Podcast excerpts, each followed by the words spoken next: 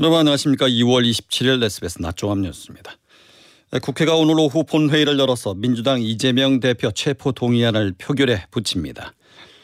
윤희건 경찰청장이 정순신 변호사가 국가수사본부장으로 임명됐다가 낙마한 데 대해 추정권자로서 안타깝게 생각한다고 말했습니다.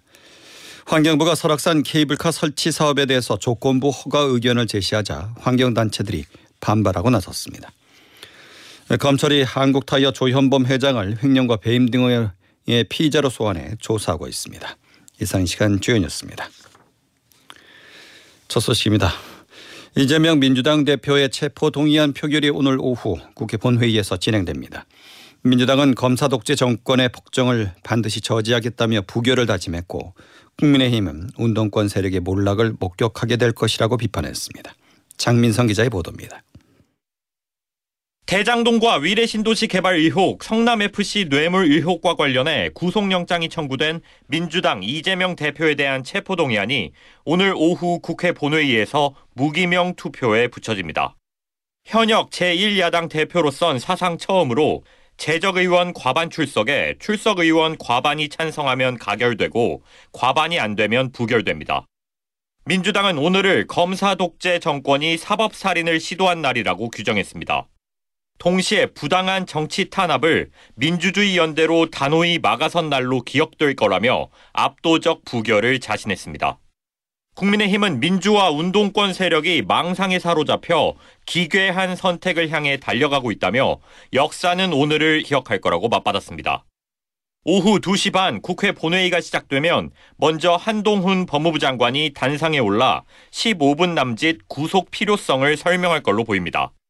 이후 이 대표가 국회법상에 정해진 시간에 따라 5분 동안 신상 발언을 통해 구속영장의 부당성을 설명할 예정입니다. SBS 장민성입니다. 국회 본회의에서 표결이 진행될 이재명 민주당 대표에 대한 체포 동의안은 우리 국회가 문을 연 이래 67번째 사례입니다.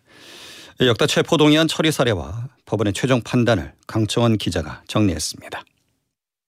지난해 말 국회에서 부결된 노웅래 민주당 의원 체포동의안은 우리 국회가 문을 연 이래 66번째 제출된 체포동의안이었습니다. 오늘 표결이 진행될 이재명 민주당 대표 체포동의안은 역대 67번째 사례가 됩니다. 헌법에 따라 국회 회기 중에 불체포 특권을 갖는 현직 국회의원을 체포하기 위해선 국회 표결 절차를 거쳐야 합니다. 검찰이 구속영장을 청구하면 법원 영장 전담 판사가 체포동의 요구서를 작성한 뒤 대검찰청과 법무부, 대통령 재가를 거쳐 국회로 제출돼 본회의에서 표결하는 구조입니다. 제적의원 과반 출석에 과반이 찬성하면 가결되지만 그렇다고 반드시 구속되는 건 아닙니다. 법원의 영장심사를 거쳐야 하기 때문인데 실제 지난 2012년 무소속 현영희 의원은 새누리당 공천원금 의혹으로 국회에서 체포동의안이 가결됐지만 법원에서 구속영장이 기각됐습니다. 이 대표권을 제외한 역대 체포동의안 66건 가운데 가결된 건 16건에 불과합니다. 가결률 24.2%로 우리 국회가 방탄국회라는 비판을 받아온 이유입니다. 2000년 이후 접수된 체포동의안 40건의 범죄 유형을 살펴봤습니다. 뇌물, 횡령, 정치자금법 위반 등 부패 범죄가 26건으로 가장 많았고 선거법 위반이 11건으로 뒤를 이었습니다. 체포 동의안이 부결 또는 폐기되더라도 법원의 판단에 따라 운명이 갈렸습니다. 체포 동의안이 부결, 폐기됐던 32건 27명 가운데 20명이 최종 유죄 판결을 받았고 7명에겐 무죄가 확정됐습니다. SBS 강청원입니다. 정순신 변호사를 국가수사본부장으로 추천한 윤희근 경찰청장이 유감을 표명했습니다. 병, 변호, 정 변호사 아들의 학교 폭력에 대해서는 전혀 몰랐다고 말했습니다. 박세원 기자의 보도입니다. 정순신 변호사를 국가수사본부장 후보로 추천했던 윤희근 경찰청장이 국회 정보위원회 참석에 앞서 유감을 표했습니다. 이번 국수본부장 인선과 관련해서 제가 추천권자로서 1년의 어, 상황에 대해서 안타깝게 생각하고 있습니다. 네. 향후 인선 절차와 관련해선 최대한 신속하게 진행해 공백 우려가 없도록 하겠다고 말했지만 내부 선발을 통해 진행할지 외부 공모를 다시 할지에 대해선 명확한 답을 하지 않았습니다. 정 변호사 아들의 학교 폭력 논란에 대해선 추천 단계에서 전혀 몰랐다고 말했습니다. 윤 청장은 지난 17일 열린 국수본부장 공모지원자 종합심사에서 검사 출신인 정순신 변호사를 최종 후보자로 선정해 윤석열 대통령에게 추천했습니다. 하지만 지난 24일 정 변호사가 국수본부장으로 임명된 직후 아들 학교폭력 문제가 불거졌고 결국 임명 하루 만인 그제 사퇴했습니다. 대통령실은 정 변호사가 검증 문항에 진실하게 답하지 않아 관련 사실을 인지하지 못했다고 해명했습니다. 경찰청은 정 변호사를 포함한 국수본부장 공모자 3명 모두에 대해 대통령실에 인사 검증을 의뢰했고 이후 대통령실 요청에 따라 인물평을 수집해 보냈는데 3명 모두 결격 사유가 없다는 최종 결과를 회신받았다고 밝혔습니다. 경찰의 세평 수집과 대통령실의 검증 과정에 모두 구멍이 뚫려 있었던 겁니다. 경찰 내부에선 이번 사태를 인사 참사로 규정하며 청장이 책임져야 한다는 비판도 이어지고 있습니다. SBS 박세원입니다. 윤석열 대통령이 오늘 대통령 주재 수석 비서관 회의에서 학교 폭력 근절 대책을 조속히 보고하라고 교육부에 지시했습니다. 이 같은 지시는 검사 출신 정순신 변호사가 국가수사본부장에 임명됐다가 아들이 과거 학력 학교 폭력 문제로 하루 만에 낙마한 이후 인사 검증 실패 등 나빠지는 여론을 고려한 것으로 풀이됩니다. 앞서 이도훈 대통령실 대변인은 어제 윤 대통령은 학폭이 자유롭고 공정하게 교육받을 수 있는 권리를 침해하는 것으로 매우 엄중하게 보고 있다고 밝혔습니다. 역술인 천공의 대통령 관저 이전 관여 의혹과 관련한 명예훼손 사건을 수사 중인 경찰이 육군 참모 총장 공관 CCTV 영상이 저장됐을 것으로 추정되는 컴퓨터 하드디스크 확인 작업에 착수했습니다. 서울 경찰청 관계자는 대통령 경호처 협조로 자료 확보 절차를 진행하던 도중 CCTV 영상을 저장하는 컴퓨터 하드디스크가 존재한다는 사실을 확인했다고 밝혔습니다. 천공이 지난해 3월 대통령 관저 이전과 관련해 들렀다는 육군 참모총장 공관의 CCTV 영상이 이미 삭제됐지만 당시 CCTV 영상이 저장됐었을 것으로 추정되는 하드디스크 존재를 처음으로 경찰이 확인한 셈입니다. 건설 현장 폭력을 건폭이라고 지칭한 윤 대통령이 이어서 원희룡 국토부 장관이 건설 현장은 가짜 근로자가 있는 무법지대라며 압박을 이어갔습니다.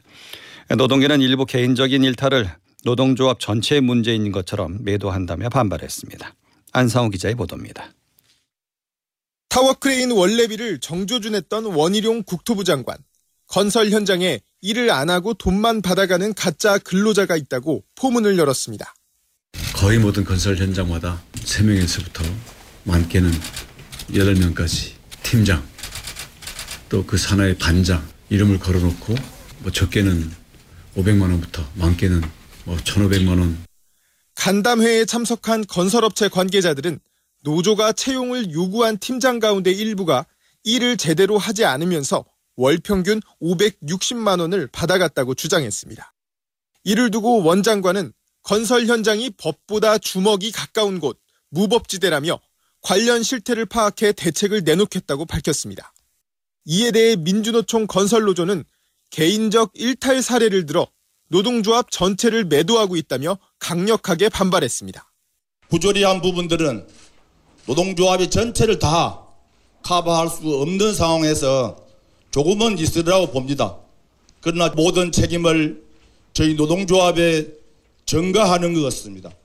건설노조는 내일 서울 도심에서 4만여 명이 참석하는 결의대회를 열 계획입니다. SBS 안상우입니다. 한국타이어 조현범 회장의 횡령과 배임 혐의 등을 수사하고 있는 서울중앙지검이 조 회장을 피의자 신분으로 소환해 조사하고 있습니다.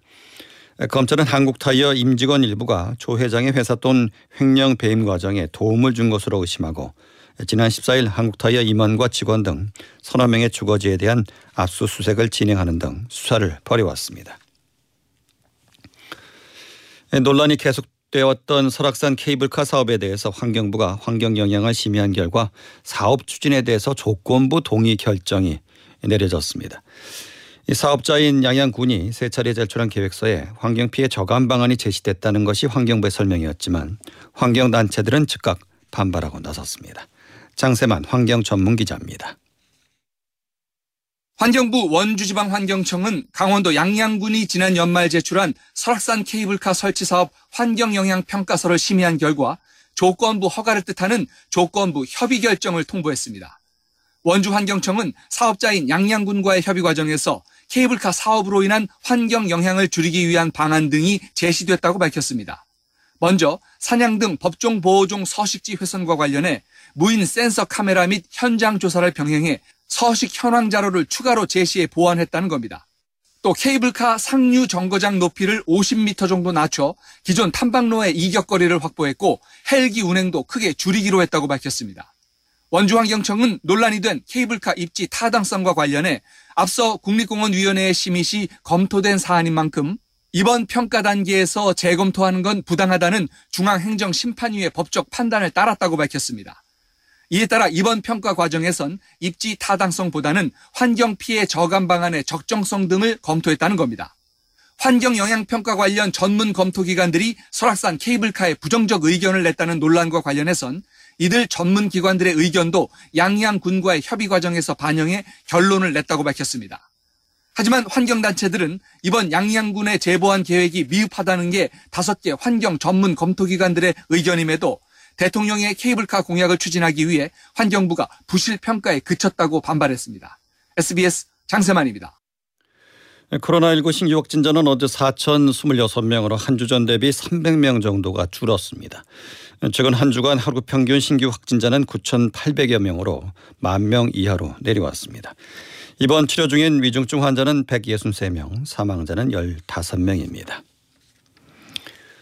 배우 유아인 씨의 프로포폴 상습 투약 혐의를 수사 중인 경찰이 유 씨가 2년 전 73차례나 투약한 정황을 확인하고 투약한 투약하기 이루어진 병원들의 의료진 등을 불러서 관련 사실을 조사하고 있습니다. 배준우 기자입니다. 경찰은 배우 유아인 씨가 2021년 한 해에만 모두 4,400ml를 투약받았다는 식품의약품안전처의 전산 자료를 확보했습니다. 투약을 위해 병원을 방문한 횟수는 모두 73차례, 한 차례 방문할 때마다 평균 60ml가량을 투약한 셈입니다. 통상 수면 위 내시경을 할 때 15에서 20ml를 투약할 경우 평균 한두 시간가량 수면 마취 상태에 빠지는데 유 씨는 이보다 3배가량을 더 투약한 겁니다. 60ml를 한 번에 투약하긴 어려운 만큼 여러 차례에 나눠 연속 투약했을 거라는 게 의료계의 분석입니다. 경찰은 유 씨가 프로포폴 투약에 내성이 생겼을 것으로 보고 2021년뿐 아니라 2022년 프로포폴 투약 기록까지 들여다보고 있습니다. 경찰은 특히 유 씨가 다닌 서울 강남과 용산 등 병의원 대여섯 곳 가운데 한두 곳에서 집중 투약한 정황을 포착하고 해당 병의원 진료 기록을 분석하고 의료진 등을 불러 조사하고 있습니다. 경찰은 이들에 대한 조사가 마무리되는 대로 유 씨를 불러 정확한 투약 경위 등을 확인할 방침입니다. 유 씨 측은 경찰로부터 어떠한 설명도 듣지 못했다며 따라서 밝힐 입장도 없다고 말을 아꼈습니다. SBS 배준우입니다. 미국이 중국에 러시아 군사 지원을 놓고 경고의 메시지를 잇따라 내놓고 있습니다. 뉴욕에서 김정은 특파원입니다. 백악관이 러시아 군사 지원 문제를 놓고 중국에 또다시 경고를 하고 나섰습니다. 제이크 설리번 백악관 국가안보 보좌관은 중국이 아직 러시아에 살상무기 지원을 하고 있지는 않다면서 하지만 그렇다고 군사 지원을 논의 대상에서 제외한 것도 아니라고 말했습니다. 그러면서 중국이 만약 러시아에 지원을 결정한다면 대가를 치르게 될 것이라고 경고했습니다. 윌리엄 번스 미 CIA 국장 역시 중국이 러시아에 대한 살상무기 제공을 아직 하지는 않았지만 이를 고려하고 있다는 걸 확신한다고 밝힌 가운데 설리번 보좌관은 러시아의 잔혹행위를 거론하며 중국을 계속 지켜보고 있다고 강조했습니다. 그러나 미국의 잇따른 경고에도 중국이 러시아에 무인 공격기와 탄약 등을 제공하는 쪽으로 기울었다는 보도가 나오고 있습니다. 이런 가운데 설리번 보좌관은 우크라이나에 대한 F-16 전투기 지원과 관련해선 나중 문제라고 선을 그었습니다. 뉴욕에서 SBS 김종원입니다. 이탈리아 해안에서 난민을 태운 선박이 난파하면서 지금까지 최소 59명이 목숨을 잃었습니다. 유덕기 기자입니다. 현지 시간으로 어제 이탈리아 서남부 칼라브리아주 크로토네 시 해안에서 난민을 태운 선박이 난파 사고를 당했습니다. 암초와 부딪힌 것으로 추정되는데 이 사고로 지금까지 최소 59명이 숨졌다고 이탈리아 정부는 밝혔습니다. 사망자 가운데는 어린이와 아기 12명도 포함됐습니다. 난민 80여 명이 목숨을 건져 임시 대피소로 이동하거나 병원에서 치료를 받고 있습니다. 이탈리아 당국은 생존자 진술을 통해 사고 난민 선박에 140에서 150명 넘게 타고 있었던 것으로 추정했습니다. 선박 탑승자들은 아프가니스탄과 이란, 파키스탄, 소말리아 등지에서 온 사람들이 대다수인 것으로 전해졌습니다. 난민의 강경한 입장을 고수해온 조르자 멜로니 이탈리아 총리는 이번 사고와 관련해 애도를 표하면서도 미립국자 단속을 지속하겠다는 내용의 성명을 발표했습니다. 이탈리아 남부는 지중해를 통해 유럽으로 가려는 난민들이 밀항을 시도하는 주요 경로 가운데 하나로 이번에 난파된 배가 지나간 중부 항로는 선박 사고가 자주 발생하는 경로로 알려졌습니다. 국제 이주기구 IOM에 따르면 2014년 이후 지중해 중부에서 난민 선박 사고로 2만여 명이 숨지거나 실종됐습니다. SBS 유덕입니다. 서울 성동구는 다음 달부터 3개월 이상 거주 중인 만 39세 이하 구민 중 탈모증 진단을 받은 자에 한해 탈모 치료비 명목으로 연간 20만 원을 지원한다고 밝혔습니다. 예, 앞서 충남 보령시가 올해부터 만 49세 이하 시민에게 탈모 치료비를 지원을 시작했고 대구와 서울시 의회도 청년 탈모 지원 조례안이 발의됐습니다. 지난해 8월 울산 한 원룸에서 채팅 어플리케이션으로 만난 여성과 성매매 비용을 두고 다투다 흉기로 찔러 살해한 30대에게 실형이 선고됐습니다. 울산지법은 살인 혐의 등으로 재판에 넘겨진 A씨에게 징역 17년을 선고하고 10년간 위치 추적 전자장비 부착을 명령했습니다. 이어서 양태빈 기상캐스터가 자세한 날씨 전해드립니다. 2월의 끝자락 어느새 낮에는 봄 기온이 감돌기 시작했습니다. 오늘도 아침에는 서울 기온이 영하 1.8도였지만 앞으로 낮 최고 기온은 11도까지 오르며 어제보다 더 포근하겠는데요. 다만 국외 먼지가 유입되다 보니 현재 중부지방을 중심으로 초미세먼지 농도가 나쁨 수준을 보이고 있습니다. 탁한 공기는 유의하셔야겠습니다. 연일 건조특보도 계속되고 있습니다. 전국 많은 지역의 실효 습도가 35% 이하로 떨어져 있습니다. 산불 및 화재 사고 예방에 힘써 주시기 바랍니다.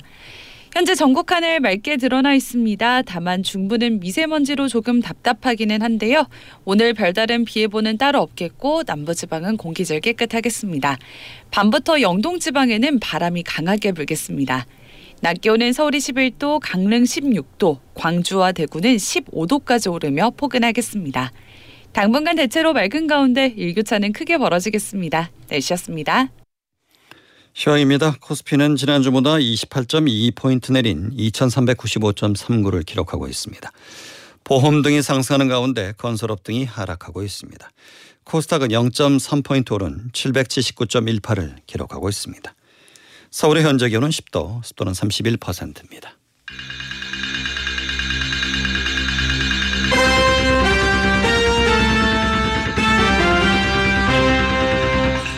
SBS 낮종합 뉴스 진행의 박광범이었습니다.